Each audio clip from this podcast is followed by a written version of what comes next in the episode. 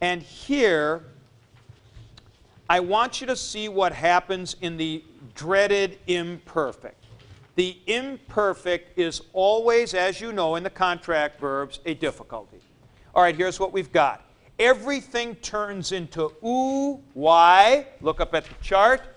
Because you're always doing a short vowel in the connecting vowel position. So basically, you have de lu, e de lune, de lus, e de lu, e de lumen, e de lute, e de lu. And in the imperfect, uh, for the middle passive, e de lumen, e de lu, e de luta, e de lumetha, e de lusta, e de lunta. Now, uh, for uh, bits the accent maven, I want, and anybody who wants to play in his uh, camp here, I want you to notice bits. There is a slight accenting difference between a third person singular imperfect indicative, edelu, it's the third form down at the top, and the second singular imperfect middle, edelu, because what happens here is this. I'll move over here here's what you've got. Edelu, like that, represents e de e, e de lo e. So we've got the thing coming back three syllables, e de lo e. But with the second singular imperfect middle, you get e de lo u, which produces edelu because you're going like this. Edelu, and the accent is back on that syllable, so it goes like that. So it's unpredictable whether or not this form will show up on any final examination. But just take a look here. When you've got the accent like that, it's the middle, and that's not the one that's likely to show up in the New Testament. This is the one that's more likely to show up. You got to say, that's a tough form, edelu. It looks like a noun of a genitive singular. You're not expecting an omicron upsilon as a verb ending, but it is a contract verb of the uh-oh type.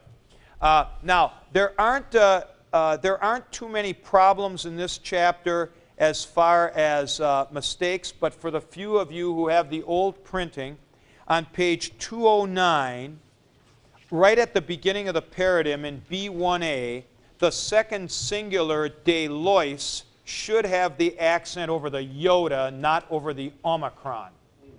De lois. All right? And then on the next page, it's a circumflex, that's correct. But on the next page, I don't know how this got omitted, on 211, sorry, 211, example 6, uh, the first form, de, de loes, the ace should have a iota subscript because it's a subjunctive, uh, subjunctive form. Okay, now, I would like to, uh, on page 213,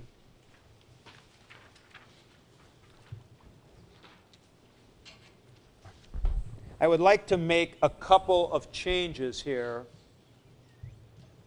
Okay. All right. These, in fact, have been made for the uh, new edition, I mean, the newer printing. Uh, the second, third word, koinao, I make common semicolon defile. And then under the fifth word, homoiao, the plus the dative should be in parentheses. And then at the end of the definition, after liken, put a semicolon and then write this. After the semicolon, write passive be like.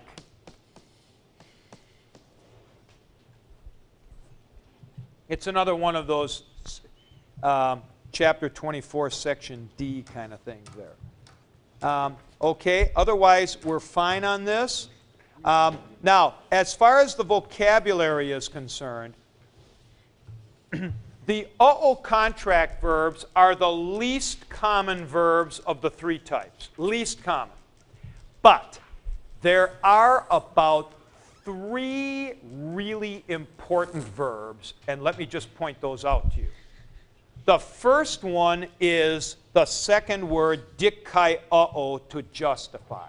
I mean, this occurs scores of times in the Pauline epistles.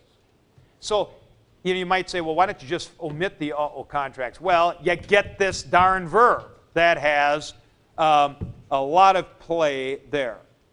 I would say also the fourth last word, staurao, to crucify. And then it's about in the middle of the vocabulary, homoi uh-oh, the one I was just talking about, make like or liken. This is used in Matthew, Mark, and Luke with the parables. The kingdom of God has been likened to or was like. That's what's used. Those three are particularly important. And then I'll say one more thing, and then we can uh, uh, take a break here. And that is, all of these uh-oh contract verbs have a specific kind of meaning. And that is, that they all convey making something into something. They're factitive.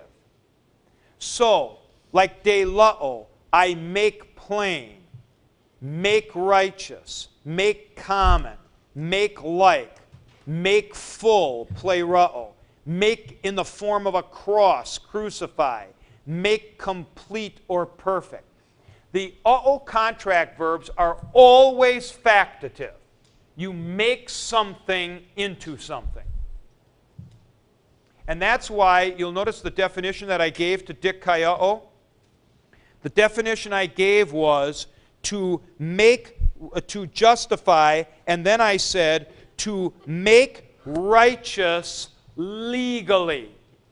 Not make righteous in the sense of change your body or something, but when you justify somebody, you make him to be righteous in a legal sense.